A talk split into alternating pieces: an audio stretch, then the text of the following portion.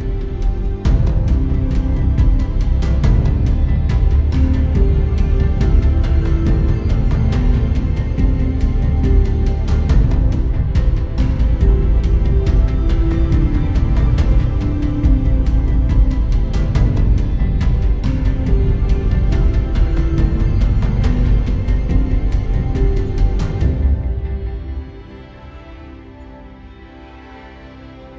right, guys, welcome back to Revive School. Here we are, continuing a whole new week on the book of Psalms.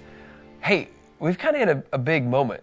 We're in the triple digits for the book of Psalms Psalms 100, 101, 102, and we're going to walk through Psalm 102 today. Now, some people would say that, you know, this is a psalm of lament. Uh, I, I would say yes, but I'd also like to say it ends as a messianic psalm. Kevin, we've talked about this because our phrase for the book of Psalms, our one word mentality is what, Kevin, for the book of Psalms? King of glory. King of glory. So when you hear it's a messianic psalm, what should you hope for, Kevin, in the, in the psalm already? Somehow it points to the coming Messiah, either the first time or the second Yep, time. good. Amen. And so that will happen towards the very, very end, 25, 26, and 27, to the point where the New Testament even quotes it. So this should be one of those like, oh, yeah, that really makes makes sense. And so, uh, Lord, I'm just going to pray for a new week. I'm just going to pray that you would open the ears of the listeners, open up the ears of our students today, that we would continue to see a fresh perspective uh, of what you're saying through the Word of God. Bless this time today, and I pray that as we're as we're listening, I pray that you'd bring clarity and remove any distractions today. In your name, we pray. Amen. Now look at the, the subtitle, the subscription, okay? It says, a prayer of an afflicted person who is weak and pours out his lament before the Lord. That little title right there is super unique. You never hear this. You never see this usually in the book of Psalms. And so we, we don't know the name of the author. We just know Kevin. What are some of the characteristics of that? When you look at your scripture, what, how, how is he described again? Uh, mine says afflicted. I think he's he's probably he's tired. He's wore out, and he's just pouring out his heart to God. And this is a person describing himself, right? So, hey, how's your day today? Uh, f- afflicted. Hey, how you feeling? Pretty weak, right? I mean, but this is a person who is truly honest, and he has he's lamenting. This is the description of the psalmist. So when you know that, like you're probably going to get a humdinger of a depressing one right? I mean, in, in some sense, this is the perspective because it's written after the destruction of uh, possibly of Jerusalem. If you go to verse, Kevin, go to verse eight. Uh, here, here would be a couple things. Maybe why they get this. My enemies taunt me all day long. They ridicule, ridicule, they curse me. If you go to verse 14, uh, for your servants take delight in its stones and favor its dust. And then if you go to verse 16, for the Lord will rebuild Zion. He will appear in his glory. Well, if you think that he's going to rebuild Zion, what would that automatically imply? That it's been destroyed. That it's been destroyed. So there is a good chance that Jerusalem has been part of lamenting is because the city that this psalmist loves, I mean, has been wiped out. So you're talking, this is probably pre Nehemiah and Ezra coming back. Correct. Because if you go to Jeremiah 25 11, we're now saying 70 years of captivity. Jerusalem has been destroyed. So now there's 70 years. Again, I, this is not 100%. This would be based on what we just read. Jeremiah 25, 11, 12 says, This whole land will become a desolate ruin. And these nations will serve the king of Babylon for 70 years. Verse 12. When the 70 years are completed, I'll punish the king of Babylon and that nation. This is the Lord's declaration that the land of the Chaldeans for their guilt, and I will make it a ruin forever. So after the 70 years, guess what the prayer is? Lord, rebuild Zion. This is why the person's afflicted. They're weak. They're lamenting. Maybe they've been a part of the 70 years of like, Lord, please, I know it says in verse 16, uh, like the Lord is gonna rebuild Zion. He's gonna appear in his glory. Like, so there, it, it, it, it starts off as a lament and it ends with hope. This is your backdrop of the psalmist, the unknown author. The guy is possibly going to be experiencing freedom. Uh, in fact, if you go to Jeremiah 29:10, just kind of the bigger picture as well. Remember, 70 years of captivity. Lord, you're going to rebuild Zion. And Jeremiah 29:10 says, "For this is what the Lord says: When 70 years for Babylon are complete, I will attend to you and will confirm my promise concerning you to restore you to this place." I mean, that's the prophetic word. And then everybody knows Jeremiah 29:11, right? This is the magnet, this is the poster. For I know the plans I have for you. This is the Lord's declaration. Plans for your welfare, not for disaster, to give you a future and a hope. That's what the psalmist is holding on to. There is hope and God's going to do something in Zion. But until then, he starts off in verse 1. He says this, Lord, hear, hear my prayer. Let my cry for help come before you. Do not hide your face from me in my day of trouble. Like, how, how many times, you guys, I told you about a story about a, a, a new friend of ours who just said, man, I, I haven't had God. This is what I sense. God hasn't answered my prayers in a couple years. So God, don't hide your face. I need you, it says in the verse, listen closely to me, answer me quickly when I call. God, I would like to pray in Psalm 5, I'd like you to actually uh, answer me this day. Like, I don't want to wait a week for my prayer to be answered. Amen? Oh, come on. Everybody's an amen on this one. Like, we always want God to answer our prayers, and we really would like it And the reality is, is that's what the psalmist says. He says, God, I need you to answer me quickly when I call. How many do not like it when you're on your phone, you call somebody and they don't answer their phone, and you're like, I know you have your phone in your pocket. Like, I know it's right beside you. You looked at it like, oh, Kevin McElravy. Hmm. Like, God, I see you call, I'm calling. I know you see I'm calling. Pick it up. verse 3 says this for my days vanish like smoke. You know what that means? I don't have a whole lot of time here. I'm kind of tired of this whole, if it is a 70 year deal, I'm tired of the situation that I'm in. I actually feel physically like I'm kind of wasting away. And he actually gets into this description of this, my days vanish like a smoke. Like his thought is, is Kevin, it's quick. If you would, would you go to Psalm 144 verse 4? That's a lot of fours, Mindy. 144 verse 4. Man is like a breath. His days are like a passing shadow. That's what the psalmist says. God, if you don't answer me, like it's going to get worse. And so here's how I know like it's getting worse. He says, and my bones burn like a furnace. And so he begins to describe this, uh, and I like what John MacArthur says, this emotional and physical toll that the psalmist is actually taking. so, like when you are weak and afflicted, he's actually talking physically here. Like, I don't, I don't know if I can keep going much longer. Psalm 31, verse 10. Uh, okay, Psalm 31, 10. Indeed, my life is consumed with grief, my years with groaning. My strength has failed because of my sinfulness and my bones waste away. Like there's my, it's just not working right now. Remember, my life is going to vanish quickly. I need you to answer. So he begins to describe, honestly, how he's feeling weak. So he describes it with his bones. He describes it with his heart. He says in verse 4, My heart is afflicted, withered like grass. I, I actually think this is a weird description. Like, who's ever equated their heart with grass? The psalmist. Mm, thanks, Kevin. Apparently, the psalmist. Why, why, why does he say, My heart is like withering like grass? Kevin, if you go to Psalm 90, verse 4 and 5, I mean, I think you know where we're going with this, but it, it ties in with the vanishing like smoke. But Psalm 90, verse 4 and 5, For in your sight a thousand years are like yesterday that passes by, like a few hours of the night. Verse 5 you end their life. They sleep. They are like grass that grows in the morning. In other words, it's just boom, it's gone. Here it goes. It just, and in verse 6 it says, In the morning it sprouts up and grows. By evening it withers and dries up. My heart is going to come and go. So my bones are on fire. And oh, by the way, my heart is probably going to make it till tomorrow. That's it. That's all I got. God, would you answer me quickly? And I love, and he says, I even forgot to eat my food.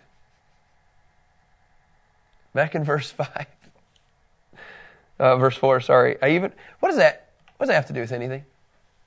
I have a great idea, but what do you think? I mean, it's kind of one of the basic things, and we kind of all want to eat. There's routines of the re- eating, but he's he's so heartbroken and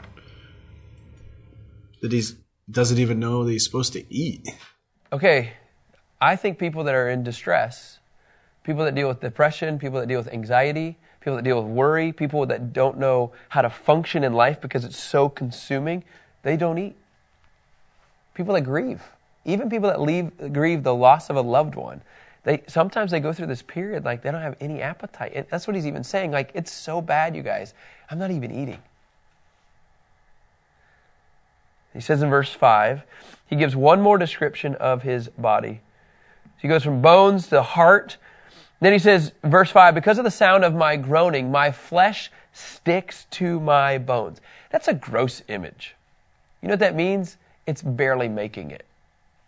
Like, like I'm trying to get you to show my flesh is just barely there. Like, that doesn't work because that's not the case for me. Go ahead, it's freeing, Kevin. So here's the deal, you guys. He is lamenting. And so this is where he describes his body. He describes his body of, I'm, it's so bad, my entire body is, and this is crazy to say this, and I totally agree. Okay. I think some sickness we bring on ourselves. Okay. I'm not saying because of sin. I'm not saying, like, here, here's what I mean. Okay. I, I'm going to say it for myself so I can say, when I get anxious and I worry, I actually think that brings on for me sometimes colds.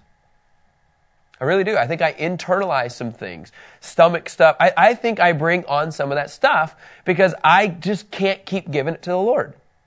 Does that sound too far stretched?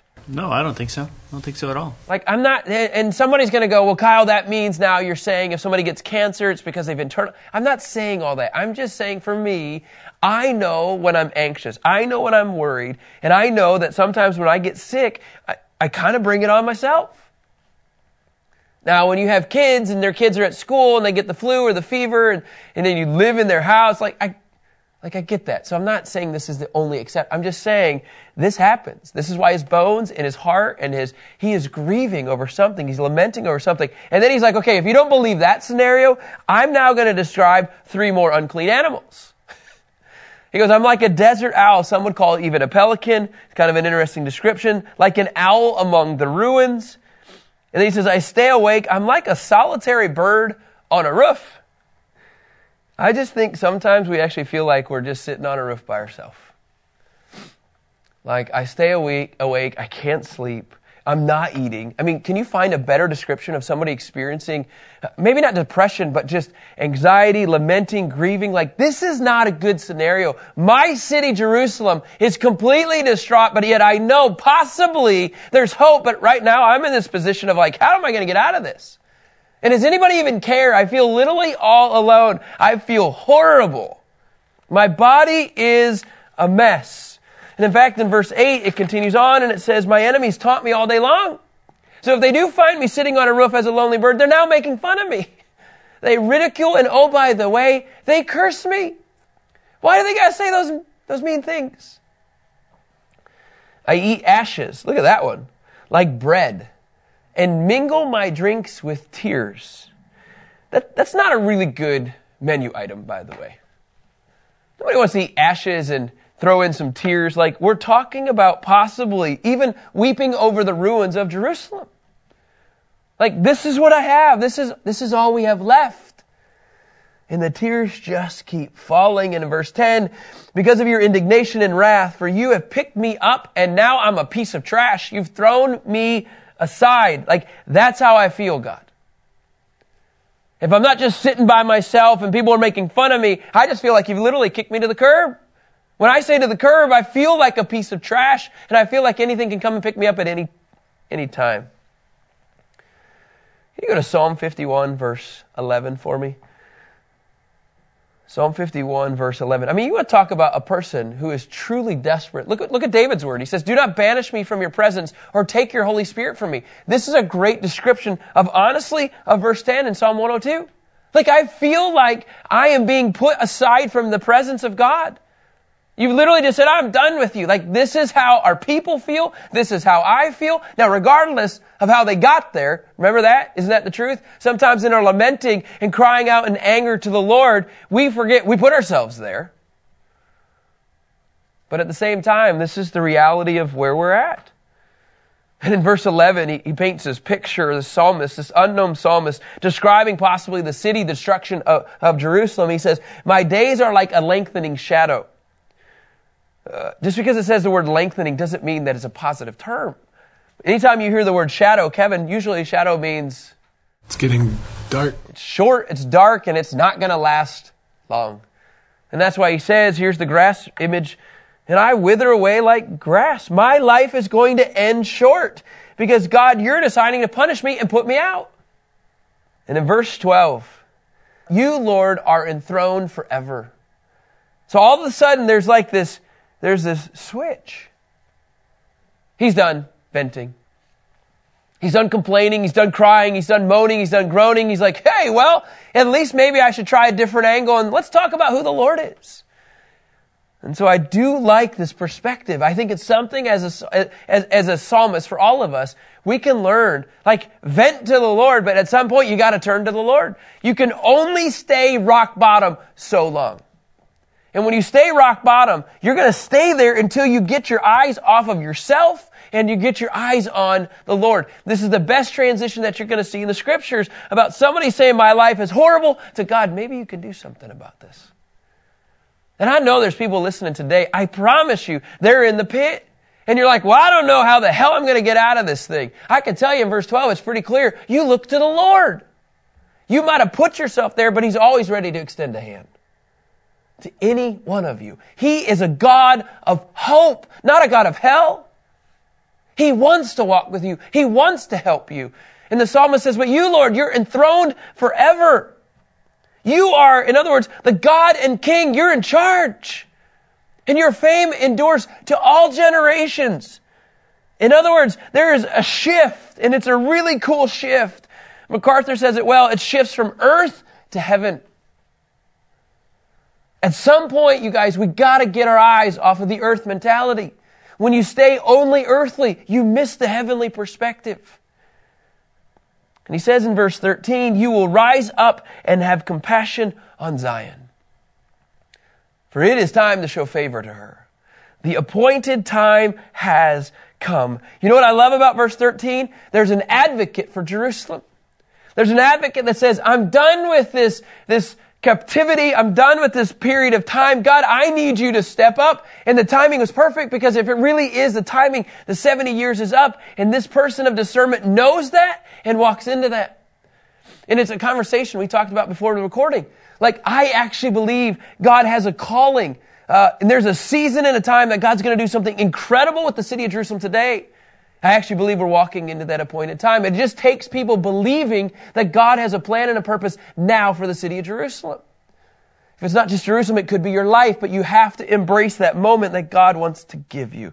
You will rise up and have compassion on Zion, for it's time to show favor to her. I love that phrase. The appointed time has come. Here, here's the cool picture of what MacArthur says, and I don't want to miss this. And there, I'm sorry, this is uh, Warren Wiersbe. He says the throne of David has gone. Right? That's a true statement. But the son of David is to come. I love that thought. Even though the throne of David has gone, what they know, the son of David is yet to come. And in verse 14, for your servants take delight in its stones and favor its dust. Then, watch this, then the nations will fear the name of Yahweh. And all the kings of the earth your glory. This, my friends, is an awesome picture that the Lord is going to reign over all the nations. But at the same time, he prays, God, I need you to show up and answer my prayer now. I mean, we talked about this in Psalm 96, 97, and 98 last week. Like, this is a messianic psalm of the King of Glory coming, you guys. Verse 16, here it is again. For the Lord will rebuild Zion. Hey, You know what I love about this is? This person somehow, some way knows the prophetic word, or this person has radical faith. But either way, this person believes God is bigger than the destruction that he sees. He's bigger than the ashes that he's eating. He's bigger than the tears that are just falling down his face. He actually believes God is a promising God who will fulfill what he has said he's going to do.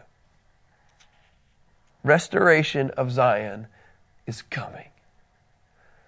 In this context, he's talking about it being rebuilt. I actually believe it's really coming when he comes back. And in verse 17, it says, Oh, by the way, he'll pay attention to the prayer of the destitute and will not despise their prayer. And he says in verse 18, this will be written for a later generation. I love that. Don't you love that? Oh yeah, I'm re- I'm writing this for a later generation and a newly created people will praise the Lord. There's a guy named Alexander uh, Maclaren, and he says, Zion cannot die while Zion's God lives. Did you catch that? I love this phrase if you think about it. Zion cannot be done. Like, in other words, the city of Jerusalem can't just disappear as long as Zion's God lives. So, as long as God is alive and present, which, by the way, Kevin? He is. He is, and it will happen forever you can plan and promise, you can plan on the promise of God that God is not done yet with Jerusalem. How do you get through this? I, I, there's, there's more here. And let me read through this and maybe we'll come back. It says this in verse 19. It says, He looked down from his holy heights. The Lord's gazed out from heaven to earth to hear a, pre- a prisoner's groaning, a groaning uh, to set free those condemned to die. So, like, this is now from God's viewpoint. The psalmist is crying out. He believes this can happen. Now God's looking down. Oh yeah, I hear the prisoners groaning. He set free those condemned to die. Why? So he's gonna, he's gonna bring freedom so that they might declare the name of Yahweh in Zion and praise his, and his praise in Jerusalem. So God actually wants to respond to these prayers because he actually wants his name lifted up. He actually wants people to praise him in Jerusalem. He's gonna set them free. And in verse 22 it says, when peoples and kingdoms are assembled to serve the Lord. Okay, verse 22. Uh, th- this ultimately is going to happen, you guys, when Christ comes. This little passage, verse 22, is an incredible picture of actual the Messiah reign. Kevin, you go to Isaiah 2, 1 through 4, please. Isaiah 2, 1 through 4 says, The vision that Isaiah, son of Amoz, saw concerning Judah and Jerusalem. Remember, this would be the period of, hey, it's coming back. Jerusalem is going to be fulfilled. In the last days, the mountain of the Lord's house will be established at the top of the mountains and will be raised above the hills. All nations will stream to it. And many peoples will come and say, Come, let us go up to the mountain of the Lord, to the house of the God of Jacob. He'll teach us about his ways so that we may walk in his paths, for instruction will go out of Zion and the word of the Lord from Jerusalem. Verse 4. And then he's going to settle disputes among the nations and provide arbitration for many peoples. And I love this picture. They will turn their swords into plows and their spears into pruning knives. Nations will not take up the sword against other nations, and they will never again train for war. When Christ comes back to rule over, yes, you can see this happen. It's a pretty cool picture, isn't it? But it started off as a psalmist saying, Oh dear Lord, I don't know and how I'm going to get out of this. I don't like this situation. And then it's like everything flipped. He got his eyes off of himself. When you deal with anxiety or worry or depression, part of the problem is, is that we're looking at ourselves. Now you can say, Kyle, you don't know how extreme it is. I, I don't. I just know for me, whenever I worry, you know what it really is? It's really like, how am I going to do this? But I have to have the perspective God, how can you do this? Easier said than done, but it's the model the psalmist gives us today. It says in verses 23 and following, He's broken my strength in mid course, He's shortened my days. So now the psalmist is back and he's like, Hey, God, uh, Verse 24, I say, My God, don't take me in the middle of my life. In other words, I, I want to live longer, by the way, God. Your years continue through all generations. Long ago, whew, 25, 26, and 27, here we go. Long ago, you established the earth And the heavens are the works of your hands. They will perish, but you will endure. All of them will wear out like clothing. You will change them like a garment, and they will pass away. But you are the same, and your years will never end. Your servants' children, in verse 28, will dwell securely, and their offspring will be established before you. Here we have one of the most incredible pictures of Christ from the beginning to the end.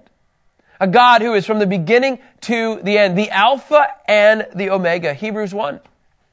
Verse 10, 11, and 12. Hebrews 1, 10, 11, and 12. It says this And in the beginning, Lord, you established the earth. And the heavens are the works of your hands. In verse 11, they will perish, but you remain. They will all wear out like clothing. You will roll them up like a cloak, and they will, they will be changed like a robe, but you are the same, and your years will never end. I love this. Christ is eternal while we had a beginning. Christ created, but we were created. All this text does, you guys, is it shows as a messianic psalm, it, it affirms the eternality and the deity of Christ. Oh, by the way, from the beginning to the end. It's a pretty powerful picture. If you do the study, you guys, of Christ from the very beginning to the end, it's, it's all over the place in Psalm 2 and Proverbs 30 and John 17 and Colossians 1 and Hebrews 1 and Hebrews 13. And here's the cool part. You can fight through this situation. You can fight through the tough stuff. You know that, right? When you have an understanding that Christ will always be with you. That makes sense? Like he's, he, he's never going to just leave you in a pit. He's never just going to leave you in a hole. I, am going to just, I'm going to say the points. I'm not going to write them down. I'm not going to teach on them. I'm just going to say them. Because if you go to 1 Timothy 6.12, this is the mentality that I want you to have when your Jerusalem is broken. When your home is distraught, when your finances are tough, your health isn't well. In 1 Timothy 6.12 it says, you fight the good fight for the faith. Take hold of eternal life to which you were called and, and have made a good confession before many witnesses. And so I'm just going to write one simple phrase. And it's one that I think that the church needs to embrace more and more. Fight, uh, I'll just say, fight the good fight of faith. You know what I hear when I hear fight the good fight? It means you're persistent. It means you're persevering. It means you're actually doing this. And how do you do this? When you take hold of eternal life. Because you've been called to do this, to actually be a reflection of Him amongst the other people. So this is going to sound like a crazy source. But the Mental Health Grace Alliance, okay? So under, a, a ministry that understands the mental condition when you go through these times. They say, here's how you fight the good fight. One, your breakthrough in Christ has already been fulfilled.